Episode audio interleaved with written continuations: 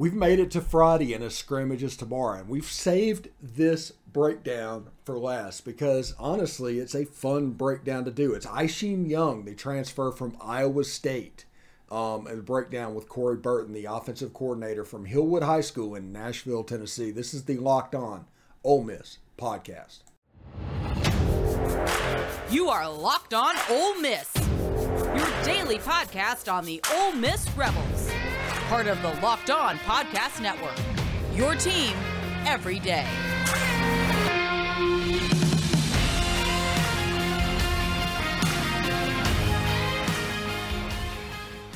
All right, let's talk about the breakdown show. Isheem Young, we're going to talk about that in just a second. I'm Stephen Willis. This is the Locked On Ole Miss Pro um, podcast. He is Corey Burton, the offensive coordinator from Hillwood High School in Nashville, Tennessee. I do want to tell you before we get started about BetOnline. It's the fastest and easiest way to check on all your betting needs. Find all of your favorite sports and events at the number one online source for lines, odds, and games.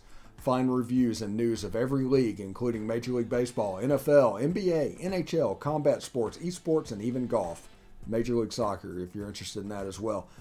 BetOnline continues to be the top online resource for all of your sports wagering information, including live in-game betting, scores, and podcasts. They have you covered. Head to BetOnline today or use your mobile device to learn more about the action happening today. BetOnline, where the game starts. All right, Isheem Young is the guy we're talking about today, the transfer from Iowa State. The, um, as Corey called him, he's a walking targeting penalty. Um, potentially because he's so physical. Yes, but um, these referees better get you better start watching some tape on him and, and realize that he actually is a pretty clean player. I, I think you know some of his hits where body parts just go flying. You know, it looks like targeting, and some of them look pretty vicious, but most of them are, are legal. You know, I, I think he's earned a few targetings, but uh, m- most of his hits are are, are legal. So. Yeah. That, that's the one thing, I guess, walking in and, w- and watching him play at Iowa State, you, you you worry about, because like his first first big play of the Big twelve championship two seasons ago was Isheem Young just decleating Bob Stoops' son and getting tossed for targeting. So, you know, you, you have to worry about that with somebody so physical, but my God, you don't want to like calm that down either. Like you want to you want to play into that. Yeah, and twenty twenty is where the most of the targeting problem was. He did clean that up a little bit in twenty twenty-one. But we're That's talking good. about a guy with one hundred nine total tackles, three interceptions, um, five passes defense, one fumble recovery, and five forced fumbles in two years. The former twenty twenty Big twelve co-defensive freshman of the year with Kari Coleman, who is also mm-hmm. at Ole Miss. Um, yep. He's a really good, really physical player that is basically tailor-made for this scheme. Yeah, absolutely. I mean, this is what he played in with Matt Campbell at Iowa State. I mean, it's it's going to be very, very similar. I, I think you have a guy that can run downhill and can play some pass coverage as well. Um, he is he's definitely a, a force to be reckoned with, pun intended there. Uh, he has a knack for forcing the ball, dislodging the ball. Uh, you know, he, he's he's good in the pass breakups. He'll, you know, because he's so physical, receivers don't necessarily concentrate on making the catch. They worry about if they're going to take a collision from him. He, he gets, you know, he can cover, um, although it's not necessarily his forte. He's not a coverage safety. Uh, he's more of a run support hitting safety, but he can cover, and he's not going to be a liability. But, you know, a, again, he can play near the box. He can play midfield safety. He can play kind of anything in between, and you can get kind of creative with a guy like that, because you know you could stick him in the deep middle, run the other two safeties downhill, and he'd be just fine. You could put him in the middle, run him downhill, and the other, you know, and nothing goes wrong with the rest of the coverage. You could do just about anything in between those two scenarios that I just saw. He's a very versatile player, and I really really really enjoyed watching him play when I was watching uh, when I was watching Iowa State play. Yeah, he, he's a really good player, and, you know, he pops off the screen. He's one of these guys. I always used to talk to you whenever No, we Steve, were... those are opponents' body parts popping off the screen when he hits them. Yes. Yeah.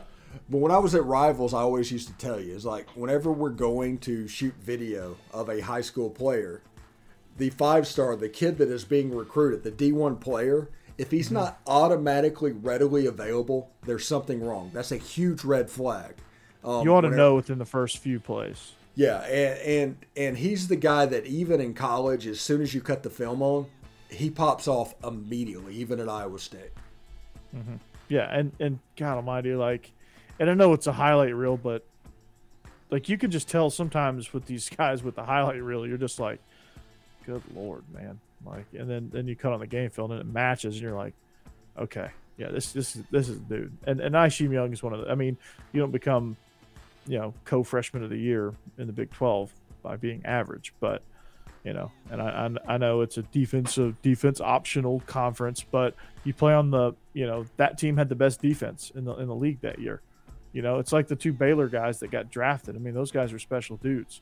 You know, it's kind of a similar situation, but. You know, I, I really like this player. I think he's – I just, you know, with Ole Miss's defense in general, with all the guys that we've talked about this week, I think it's going to be interesting to kind of see how creative they get now, because you've got so many guys that are versatile and can do – that can do some things. They're they're the same player, but they're not. Like, you – and and you can put guys in different spots. Like, the six safeties that you, that we named in, in the last episode – you know, with, with Reese and Young and Tennyson and, you know, the other guys that you named, you know, those guys are very, very similar, which is good, but they all have slightly different skill sets that allows you to place them in different spots in the defense and allows those guys to get all relevant experience in different roles, in different coverages that will help them at the next level, or that will help give them a chance to be evaluated to play at the next level. Yeah, and as far as the Ole Miss defense goes, whenever they can do that, you can't say, oh, this guy is on the field side hash mark.